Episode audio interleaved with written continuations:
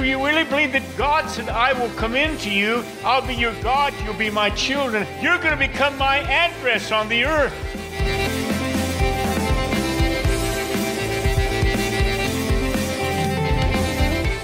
The Holy Spirit resides in you not just to be your comforter, but He is there to demonstrate Himself through you.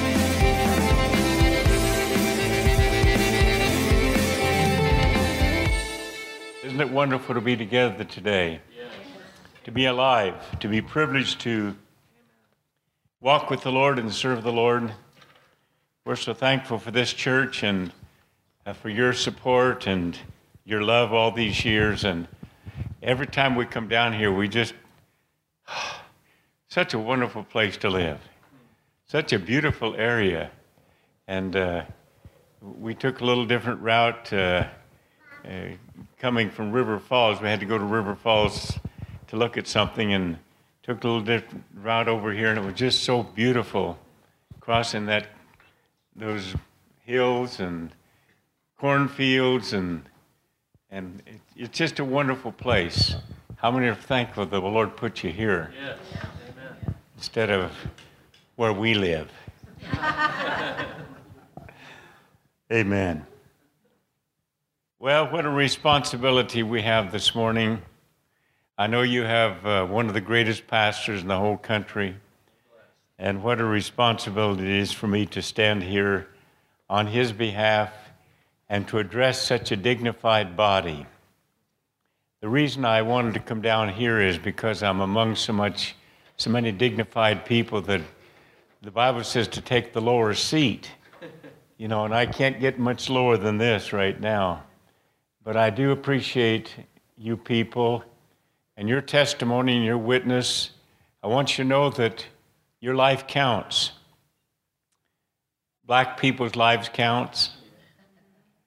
Policemen officers' lives count, and your life counts. You never really understand how much your life really does count and how important you are to the kingdom of God and to the purpose of God and the plan of God.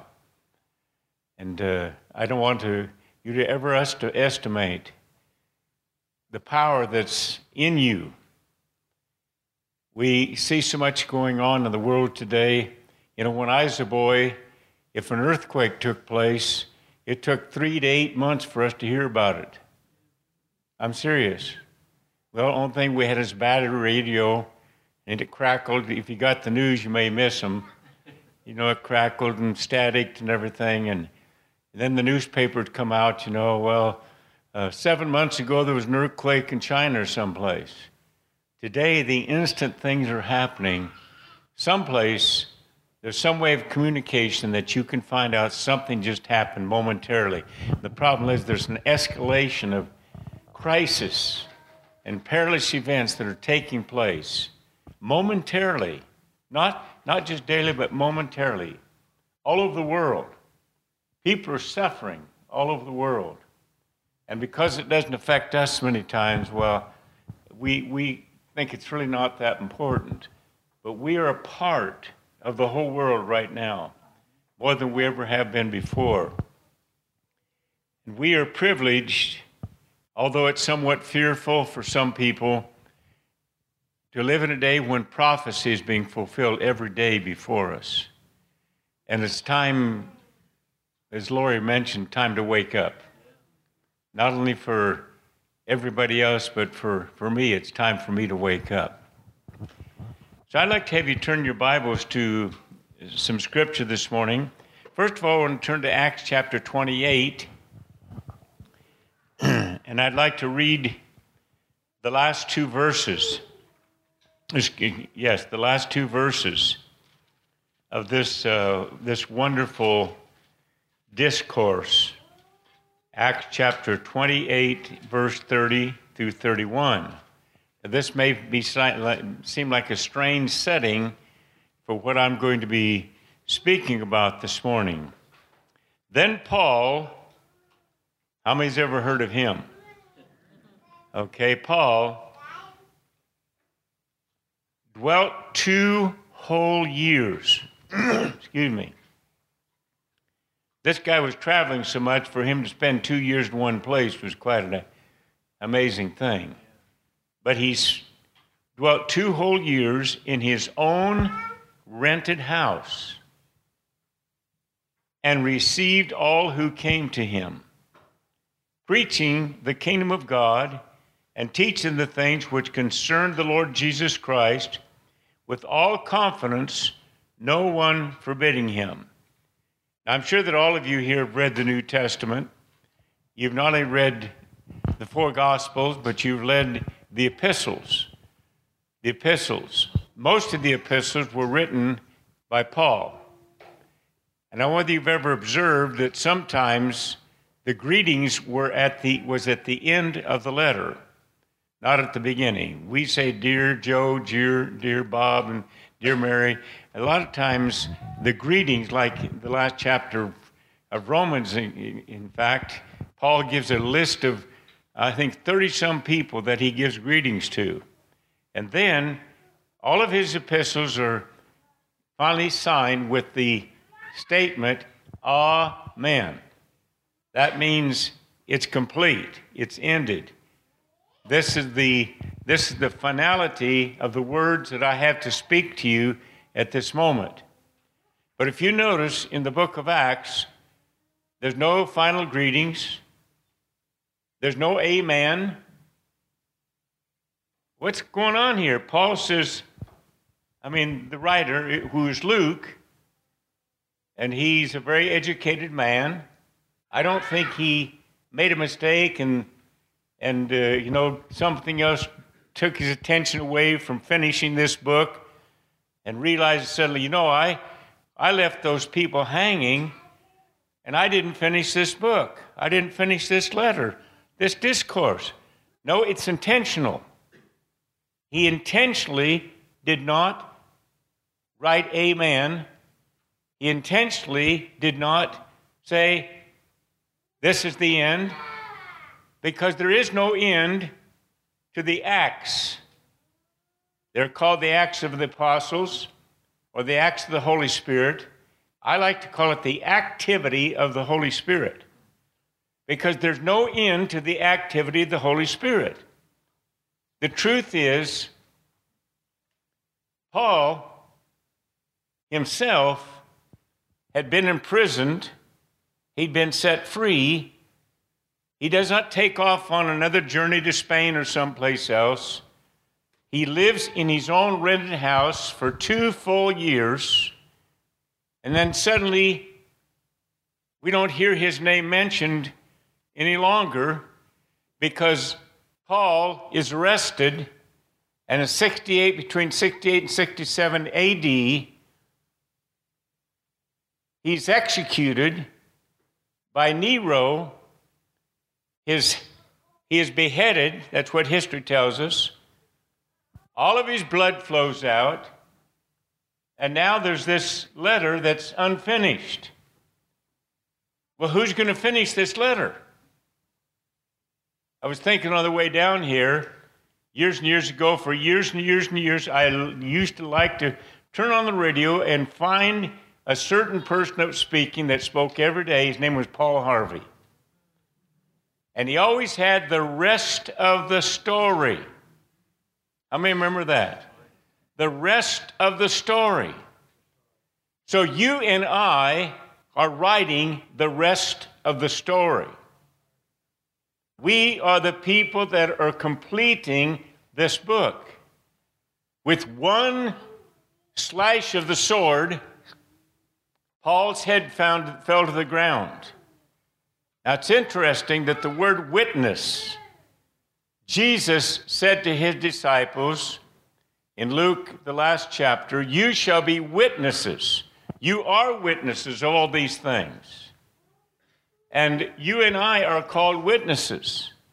You shall receive power if the Holy Spirit has come upon you, and you shall be witnesses. There's no difference in the Bible between the word witness for somebody that is standing before a court or before a group of people and declaring the truth than the person that's referred to in Revelation 6 and Revelation 19 They are called martyrs. There's no difference between a witness and a martyr. It's all the same Greek word. The truth is that we that are alive today, some of you have been Christians probably, maybe not quite as long as I have, but you've been Christians 30, 40 years. Every drop of your blood, as you live out your lifestyle, you live out your testimony, day by day, you're giving your drops of blood not in just one movement of a sword or a gun put to you or starving you to death or beating you to death. You're giving up your life one drop at a time. Some people give theirs in one instant. I remember a few years ago when I went to an eastern country and I was teaching in two Bible schools. One Bible school had 110 students, one Bible school had 130 students. And uh, when I arrived at that Bible school, I never met a group of young people like this before in my life. Every one of them had come to that Bible school with the intention that at one time, when they finished their education, became ministers of the gospel, they was going to go into the nations near them, and they were proud to say, I want to be a martyr for Jesus. Now, they wasn't just talking about living out a lifestyle that ended at the age of 80, 85 years after preaching the gospel. They was talking about actually laying down their life. They expected that to happen. Now, in this country, we've been very, very fortunate up to this point. Very few people have lived, given their life as a martyr, what we'd call a martyr, for the Lord Jesus Christ. But the truth is, this book of Acts, the activity of the Holy Spirit, is going on. Think of it. There's been millions, million, literally millions, maybe even billions, possibly even more than that, of activities of the Holy Spirit, miracles that were just as dynamic as the ones that were listed all throughout the 28 chapters of this book, going on throughout history, the last 2,000 years, all over the world. Activity of the Holy Spirit. And God Himself keeps the record. We'll, we're going to be surprised when we get to heaven and we see the rest of the book of the Acts. Because men and women just like you and I are going to stand before the Lord Jesus Christ. And he's going to say to you, Well done, Cloyce and Diane. Well done, my good and faithful servants. You never left the state of Wisconsin except for a vacation you never went to a foreign country, but you lived out your faith on a daily basis. Your history is not going to include a time when somebody chops your head off or hangs you or you're thrown in the fire or something, but every day you lived out your faith, and that's just as important. We glorify those people that have given their life through immediate death, and that I don't want to in any way make that look like a very small thing. But I think it's so important to understand that as you live out your life in Pepin, Woodville, River Falls, wherever you're from. I was talking to the lady. I get up early every morning, and I was up up 4:30 out in the lobby studying, and this lady, blurry eyed, I could tell she could hardly walk. She was so tired, taking care of the motel there. And, and uh, I went and got a cup of coffee, and pretty soon she came over to you and said, Are you a, min- are you a minister? I said, Yes. She said, Well, I saw you over there with your Bible. And uh, So that opened the door. She, I didn't have to open the door. She, she opened the door. And she said, Well, where are you a minister at? I said, Well, I'm, I work with the church down in Ellsworth. I said, Where do you worship? Oh, she said, I just don't agree with a lot of things that goes on in the church. You know, I said, I don't either. we agree on that. You don't? Now she, then she began to tell me a list of things that had hurt her, and she was fed up with hypocrisy and all. You know, I said, You'd make a good preacher. you know, I, I see those very same things going on in the church world. But I said, How about you? Do you have a personal relationship with Jesus Christ? I said, It doesn't matter what religion you are. That doesn't make you a saint of God or a Christian anyway. I had an opportunity to, to, to talk to her. And right there, I was living out the book of Acts.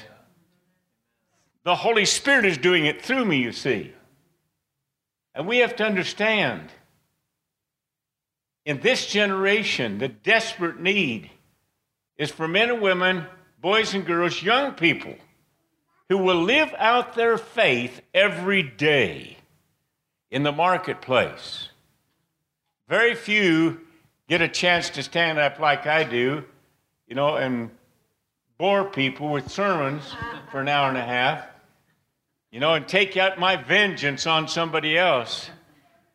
But you can live out your faith every day as a mama with your children. The most important commission of every mother is to raise those children and give them an opportunity to grow up and know Jesus Christ and become good citizens and to serve God and worship God and know that after this life is ended, they're going to enter into the eternal glory that Jesus has prepared for all those that love Him.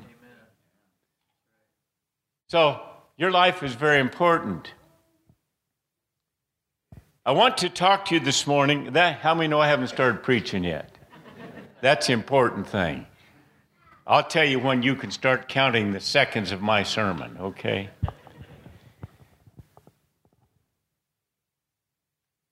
Jesus had his calling. And he said, As the Father hath sent me, so have I sent you into the world. Jesus said that two times in the book of John alone. So, the very same calling that Jesus received from his Father, ours is a similar calling. Now, that doesn't mean that we do the same things that he did exactly. Thank God nobody else has to die on the cross like he did. Nobody could die on the cross like he did. But we have a similar call. He had his calling, you have your calling. That's very important to understand. I want to read something. I just want to mention this. Jesus had a calling that was limited somewhat. Your calling is somewhat unlimited. You remember Jesus told the little woman that came to him and begged him to heal her daughter, he ignored her. And she said, he said, Well, healing's the children's bread. She was of another nation. She was a Gentile, a Gentile daughter. She said, Yes, but Lord, even the doggies, the little puppies, eat the crumbs. And, the, and he said this I am not sent except to the lost tribes of Israel.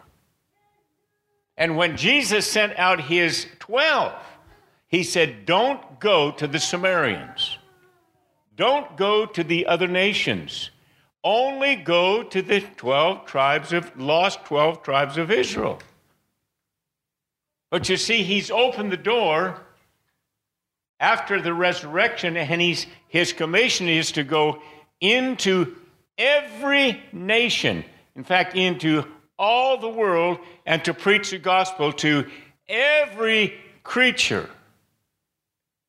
in Acts chapter 1 and verse 8, we just quoted part of it.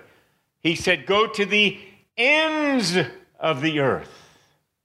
So, in, in a sense, our commission, our calling is much broader and much bigger than what either Jesus or the original 12 had when he sent them out, limited to a very small geographical location and also people group. But most of us here, I don't know how many Jewish brothers and sisters we have here. I don't know who, the, who can claim that they're from the tribe of Benjamin, like uh, Paul did, but most of us come from Germany and Norway and Sweden and Ireland and England and places like that. You know, we are considered out, we were considered like outcasts or aliens, but we've been included now, and therefore we have a commission to live out this daily faith to every nation. Who'd ever thought that living within 60 miles of you, you'd have people from almost every nation of the earth. A lot of people from Vietnam, Cambodia, Mexico, South America, all the eastern countries, the Muslim countries, they're living with just 50. I, I, was shocked. I preached a little church down at Hillsdale quite often, very small church, and they have two mosques right there within 50 miles of where I preach. Most people don't even know those mosques are there. Well, there's a mission field right next door to us, and a lot of people don't even pay attention. We will send, you send me a $1,000 to go someplace to preach somebody way over there someplace when you drive 50 miles almost any direction, you got foreign people living right here next door that need Jesus. Would you agree with that? Yes. They all need Jesus.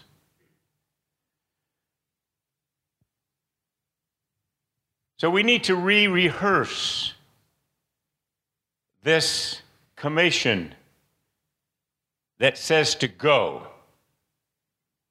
How far we go depends upon the leading of the Holy Spirit.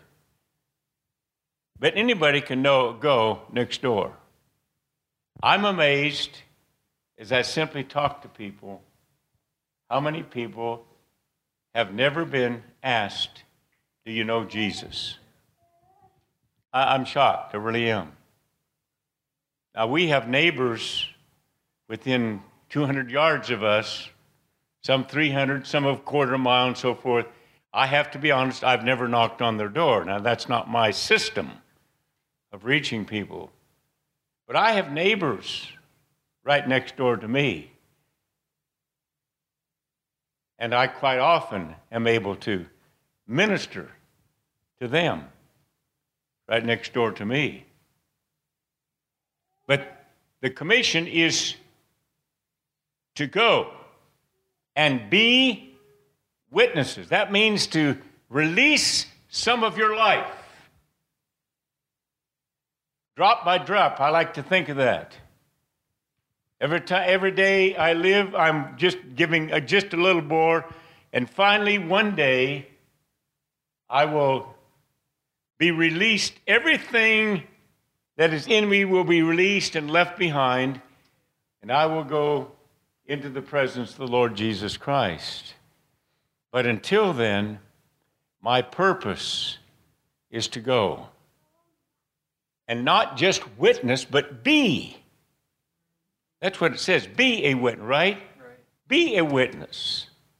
Live out your test. Some, some of the loudest message you can have is to keep your mouth shut.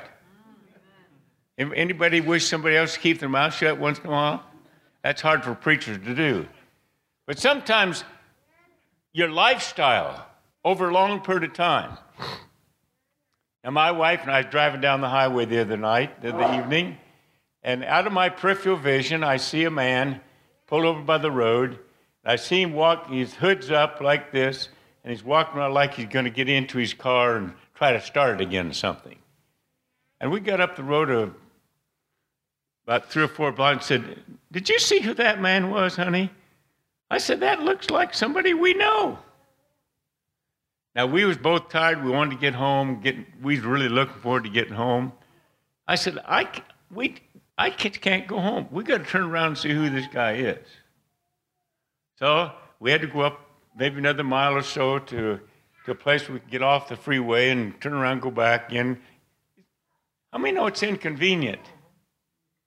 How many know, how many here like inconvenience? Nobody likes inconvenience. You don't even like to help people when it's inconvenient. And the problem with people, they are so dumb, they get in trouble at inconvenient times. right? They never get in trouble when you've got sitting around wishing, oh, I wish I could help somebody today. no.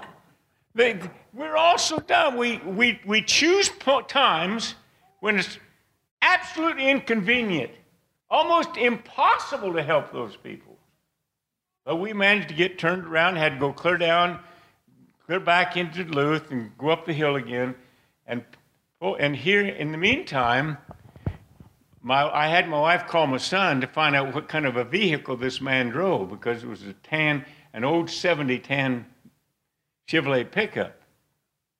Not a classic either.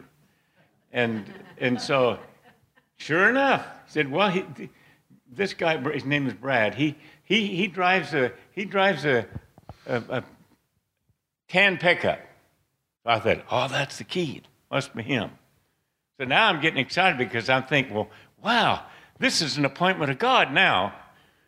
See, after I got over the inconvenient part of it. So we go up there, and here he says, Well, I, I get the phone number and I call him. He says, Well, I think I can limp up the hill to a gas station. So he limps up, he, he gets it going enough to get up there. I mean, about ready to blow up 280 degrees heat, you know, below or high or whatever it is and he's really hot. And so, so he said, I said, well, do you have another vehicle? Can I take you someplace to get another vehicle?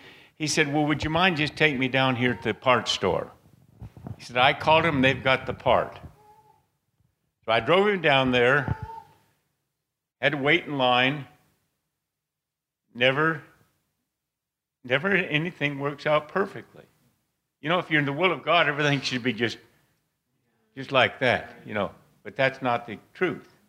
It's going to cost you something to help somebody.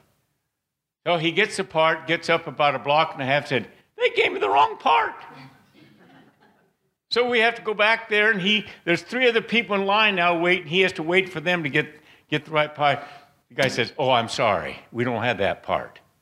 But he said, I found a, another dealer, another part store down here, and so so they, they said they got the part. So Brad comes back. His face is red now. He's embarrassed. He's I said, don't, don't apologize. I said, this is a privilege to us. It's a privilege to us. It's an honor to help you. I meant that part. Because I'm praying all the time, Lord, use me. Of course, I'd like to have him use me to raise somebody from the dead, you know, something like that. You know, something that I can get some attention for. Taking somebody to get a part or for something, you know, that don't mean very much. It does to the person that needs it, by the way. So we go to this other place. And just as I'm driving up, a guy drives next to me and jumps out of the car. Now, I can't jump out of the car, and he couldn't. Before he gets his door open, these guys, two of the guys, there's a guy in there, so we have to wait for all three of them to get, get finally gets the part, and we take it up there and about an hour and a half, two hours later, we finally get home. Now, the point is this that's being a witness. See, this young man has gone to the edge of hell. His wife, he discovered his wife was unfaithful. They tried to get work it out, get back together again. Finally, she divorces him. He's brokenhearted. He's got two little kids. My son's been witnessing to him. He's taken the church, he makes a confession of Christ, but he's going through all kinds of difficulties.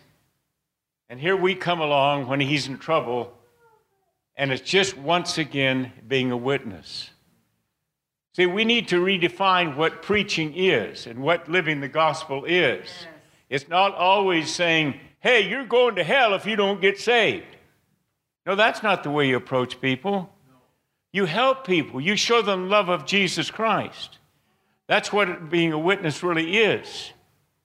Now, this is, a, this is something that I wrote last week. The Lord gave it to me. Fulfilling the great commission of Jesus of Mark 16, 14 through 19, requires the operation of the supernatural through the Holy Spirit working in our lives. Now, such a mundane thing as taking somebody to a parts store don't sound like something supernatural. But I'll tell you something, we had to connect exactly at the right time. I had to be there at that moment. He had to have the problem at that moment. He had to have somebody that would be willing to take time to help him, or he would have been stranded there and added to the frustration that he's been going on through now for three or four years. And so we don't sometimes identify those minor little things as miracles or supernatural working of the Holy Spirit. Nothing is too small for God. We always like to say, nothing is too big for God. But nothing is neither too big or too small for God. Anything that will get your attention and give opportunity just going to a well and sitting there and waiting till a woman came who was a Samaritan didn't seem like a big thing, but it changed her life and changed the lives of all of her friends.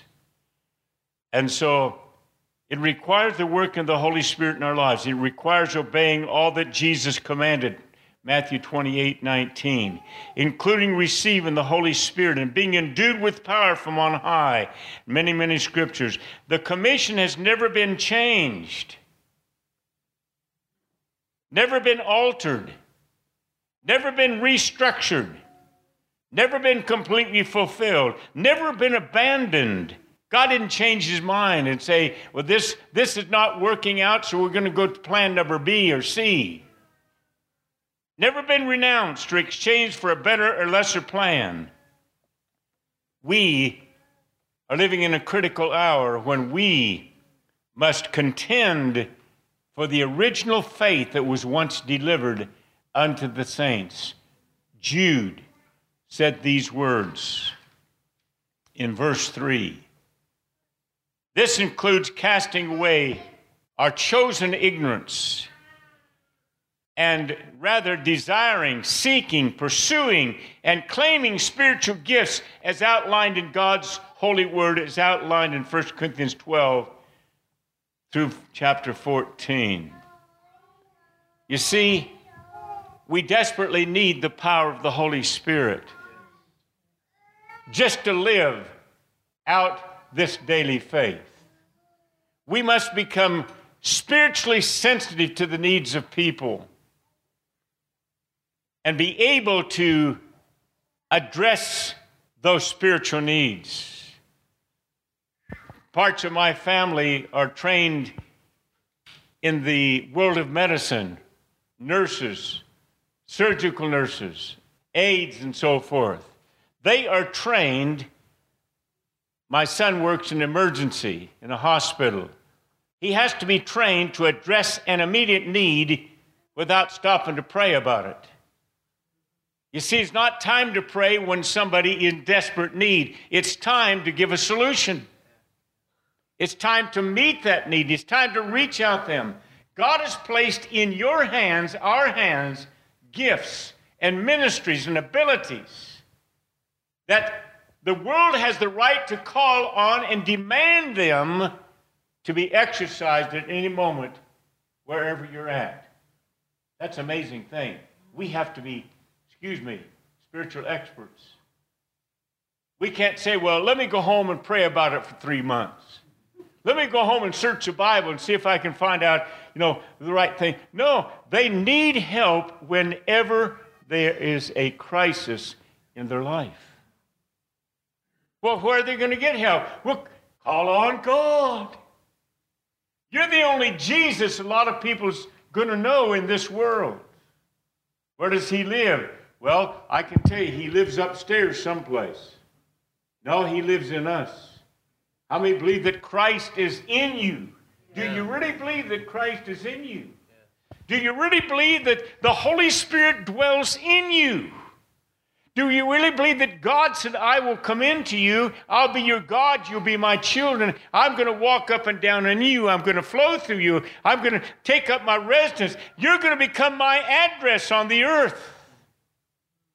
If we really believe what the Bible tells us, then we have a divine responsibility. It's not all going to take, thank God for church meetings. Thank God for Sunday services. But, folks, it's not all going to take place here or up here on this platform. Somebody runs up from the audience, gives a prophecy, goes back down. Somebody else says, bring somebody up and pray for them. It's not all going to happen right here.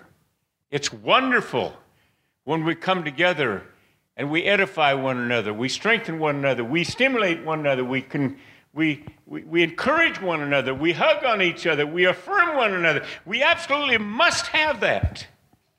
Every person should be in the house of God every opportunity they possibly can to be encouraged, stimulated, strengthened together. But I want to tell you where the church is really in operation. It's out there. Everywhere. Everywhere. We are conditioned by television to think that the celebrities and the professional ministers are going to have TV cameras on them, confirming everything that happens. You can see people come up there, and the man of God or the woman of God lays their hands, and we stand by. I wish I had hands like that. You look under my fingernails, there's dirt under there probably. Look at yours. All of us carry our humanity with us. I don't care if you're a TV evangelist or what you are. You see, Jesus, it's called the incarnation. He become like us. He become like us.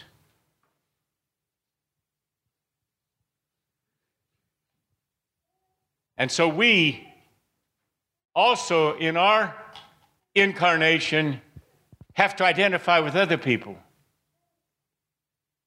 And wherever Jesus went, something always happened supernaturally. You see, every one of us carry a shadow, not just Peter.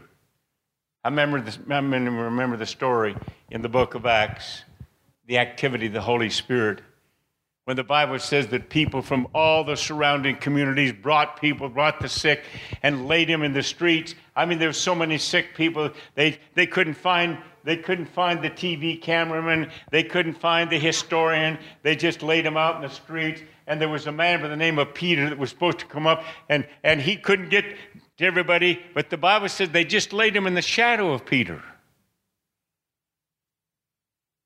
Whether you know it or not, you can't hide your identity. If you're real, now if I'm a hypocrite, I can play act. But if I'm real, they're just absolute. I've actually walked into place where guys is cussing and swearing and telling dirty stories, and all at once, for some reason, they looked around like this and they shut up. They became very uncomfortable. I'm not glorifying myself. I'm just saying there's something in every one of you. There's an essence. There's an odor. How many know you carry an odor? And you don't want to, you don't want to hide it, cover it up. You carry an odor. You carry an aura. The presence, it's called the presence of God, the presence of Jesus, the presence of the Holy Spirit. So when you walk into, into darkness, what happens? Oh, this little light of mine, I'm going to let it shine. This little light of mine. No, it's not a little light. I'll tell you, if it's gross darkness in there, and all you've got's a little candle, that thing is going to produce an amazing amount of light. The darker the place is, the brighter it's going to shine.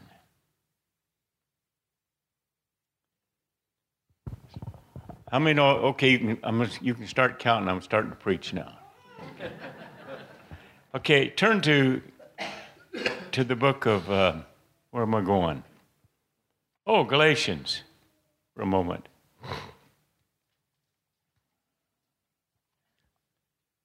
And David, you just tell, tell me when it's time to quit, okay? That's your responsibility. Okay, Galatians chapter 3. Quit.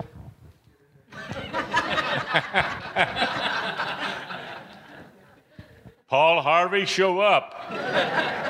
we want the rest of the story. Galatians chapter 3. Now, I'm going to be more dignified than Paul was. I'm not going to. He says, Oh, foolish Galatians. oh, you people in Ellsworth, the surrounding areas. Who has bewitched you? Wow. That you should not obey the truth, before whose eyes Jesus Christ was clearly portrayed among you as crucified. I cannot possibly overemphasize the power of just saying Christ was crucified. I mean, that completed everything. That completed everything. No more ceremonies, no more rituals, no more lambs slain, no more goats offered, no more burnt sacrifices. I mean, everything was complete by that word crucified. This only I want to learn from you. Did you receive the Spirit, the Holy Spirit, by the works of the law? What did you invest to receive the Holy Spirit? What did it cost you? What possibly, what act of works could you have done to merit the ability or being qualified to receive the Holy Spirit? Nothing. No works. That's what he's saying.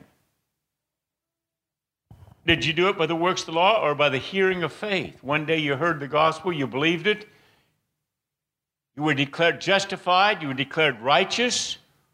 Now you're a child of God, a son of God. Now Christ began to invade your life. You're a new creature by Christ Jesus. Old things have passed away, all things have become new. He says, Are you so foolish, having begun this way in the Spirit? And now you're being made perfect. You've gone back to the meagerly, beggarly elements of the law, the old traditions, the old ways. Now, we're not talking about the Ten Commandments. When people say we're not under law, how many know where the Ten Commandments are written now? Do you carry around a big stone, piece of stone with you, or have them written on your? No, they're in your heart.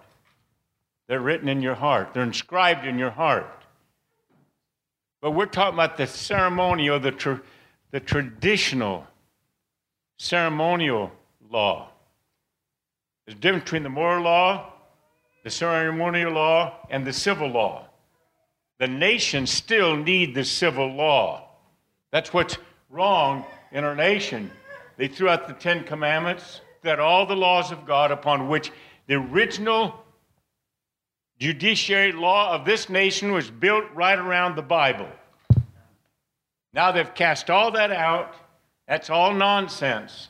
So we have no law. It's okay to kill somebody if you want to, if you feel like it, black, white, whatever it is. It's, it's okay to race, to, to hate people of other distinctions.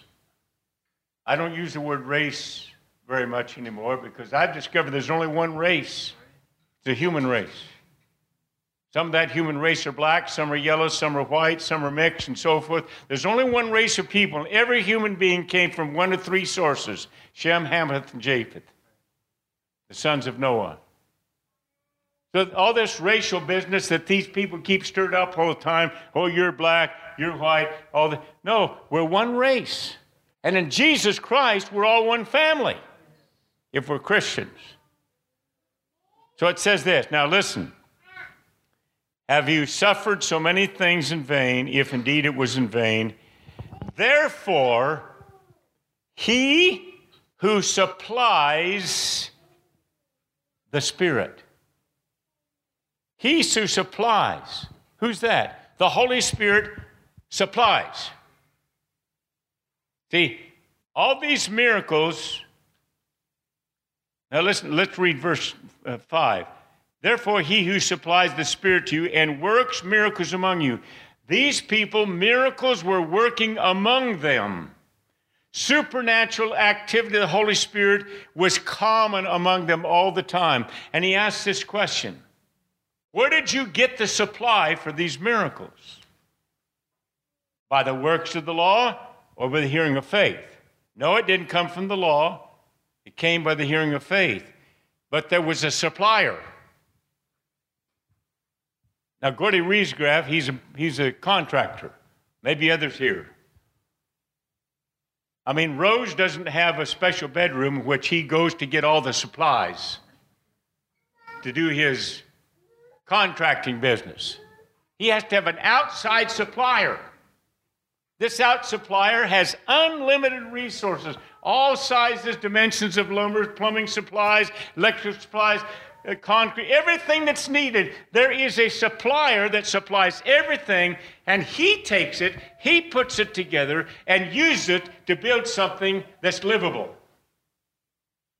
So, who's the source of supply for the miracles, the things I've been describing, living out our faith every day? The Holy Spirit is the supplier. And listen to what it means. The, the Greek word is epikoukarogo. I prob- a, a Greek person probably never understand how I pronounce that. It means to defray the expenses of a chorus or a chorale or a huge choir, a traveling entourage, putting on, putting on chorals and, and theaters Think of all the different people and, and all the materials and, uh, and, and all the supplies that a, a great group like this would need uh, to produce a production. That's what it's talking about. The word means to supply fully or abundantly, generously, what is needed, needed to cover the cost completely. I used to struggle, oh, I need to give a prophetic word to somebody. I, somehow I've got to create this thing. Oh, this person here needs a miracle. What can I do to muster up enough faith uh, to, to produce this miracle? Go to the hospital, try to figure out ahead of time. What am I going to do when I get. Listen, the Holy Spirit is the supplier. You're not required to produce anything on your own. The Holy Spirit resides in you not just to be your comforter for your little owies, but He is there to demonstrate Himself through you. He supplies. If you need a two before, He's got it. Some people taking two before. Some people need a two of six.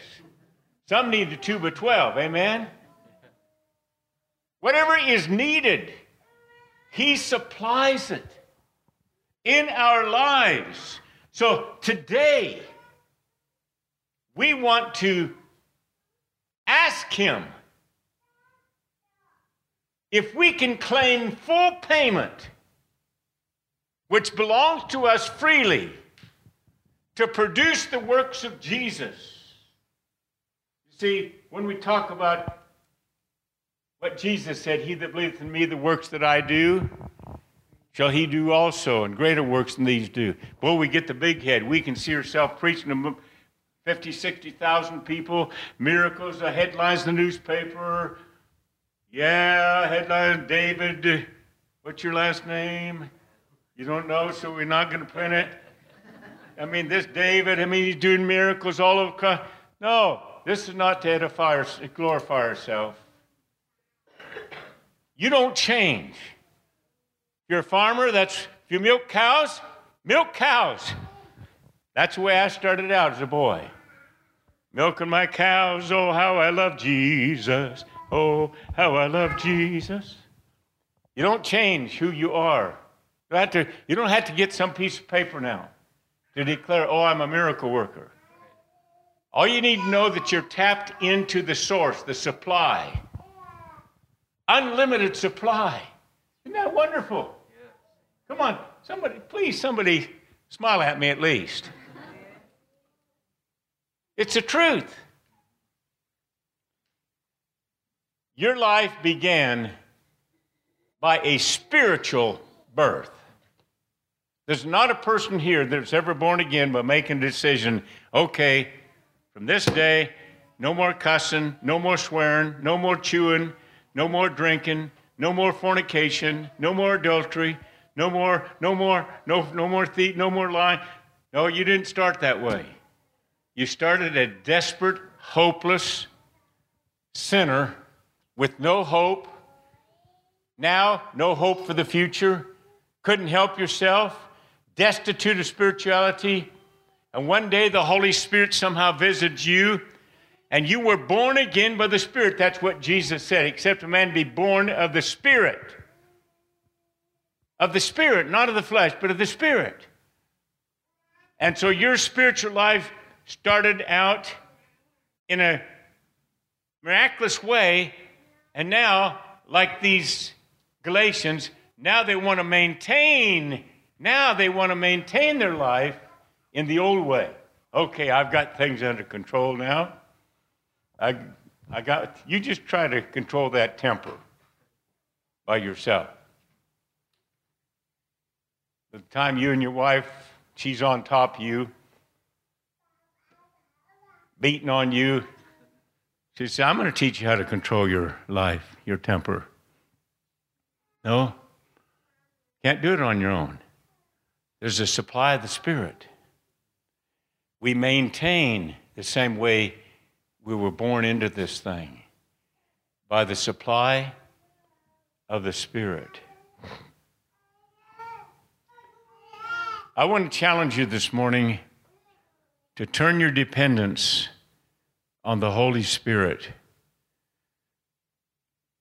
All churches that I know are praying for revival. They're desperately seeking for times of refreshing. They're seeking to tap into something more than they have. The truth is, it's available to us. It's available to us. How can we get what we need? It sounds too simple. Sounds too simple. Let's turn to Luke 11. Luke chapter 11.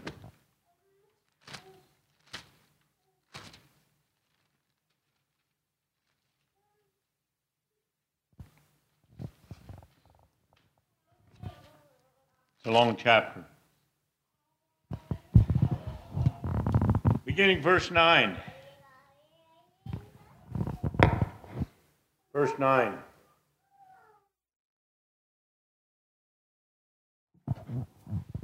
If I send to you, ask,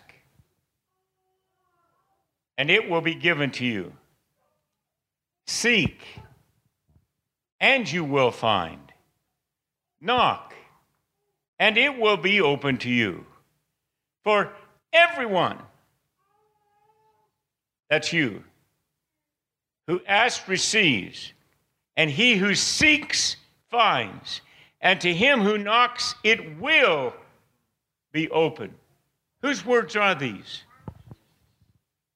My Bible, the red letter. So he said, If a son asks for bread from any father among you, will he give him a stone? Or if he asks for a fish, will he give him a serpent instead of a fish? Or if he asks for an egg, will he offer him a scorpion? Some people say, Oh, I'm so afraid if I ask, I'll get the wrong thing. Oh, maybe the devil will step in and I'll get, I'll get some evil spirit. Nonsense. When you're in a one way conversation with Jesus, the channels are open, heaven is open.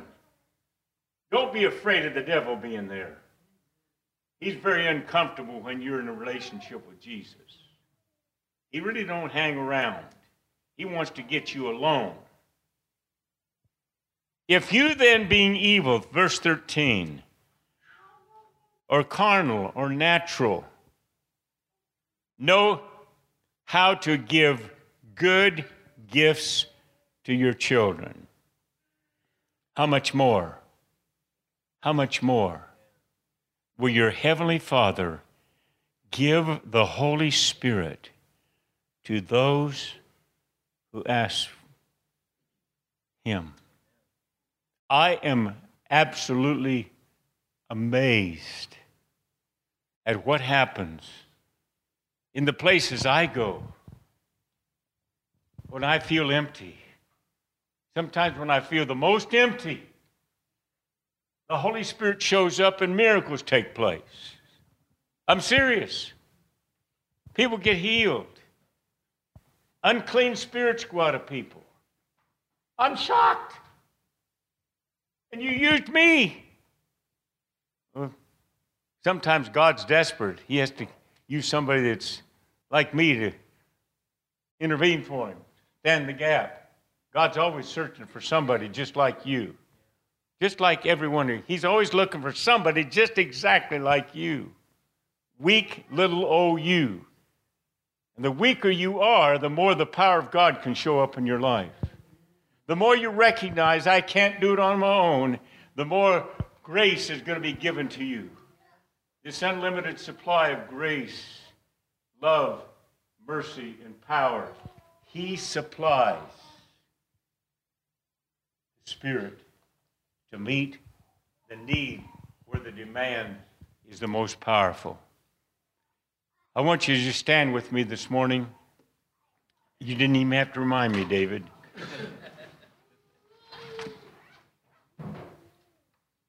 I, want, I really want to know I'm, I'm here as an ambassador for the Lord. I'm a recruiter. I'm a recruiter for God's army, which is made up of mighty, valiant men and women and angels. Don't forget that. God's army always includes angels.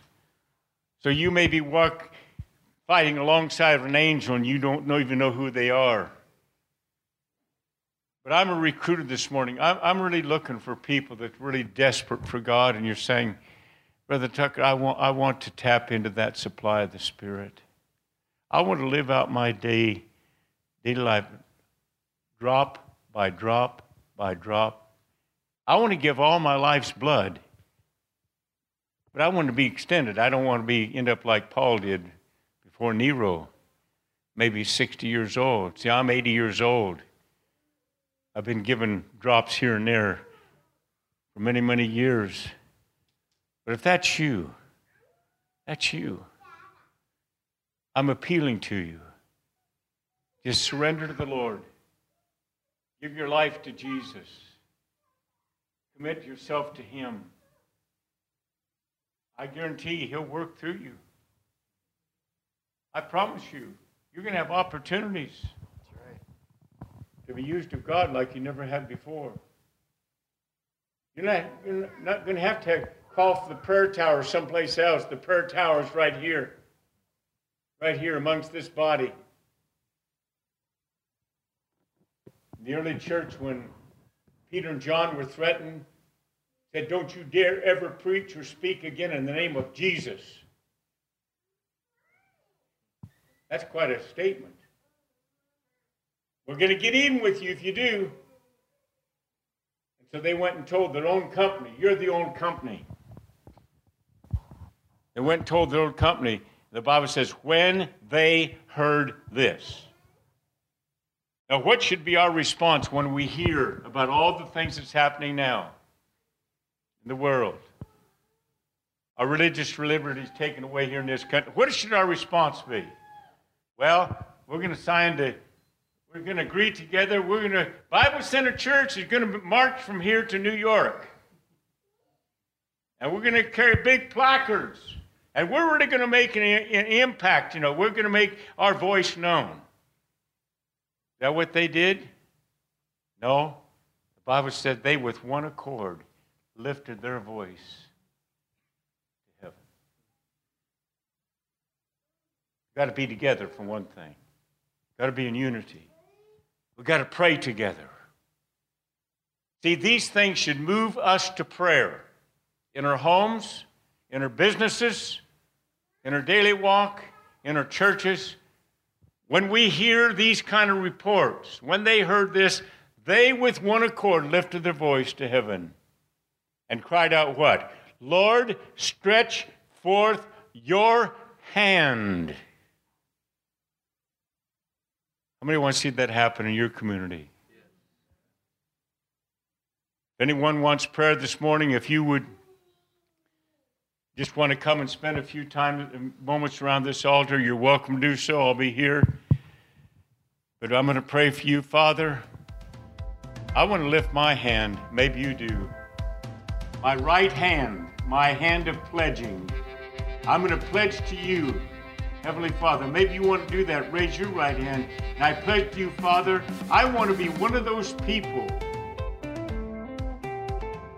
that you're going to pour in a supply of the Spirit into my life.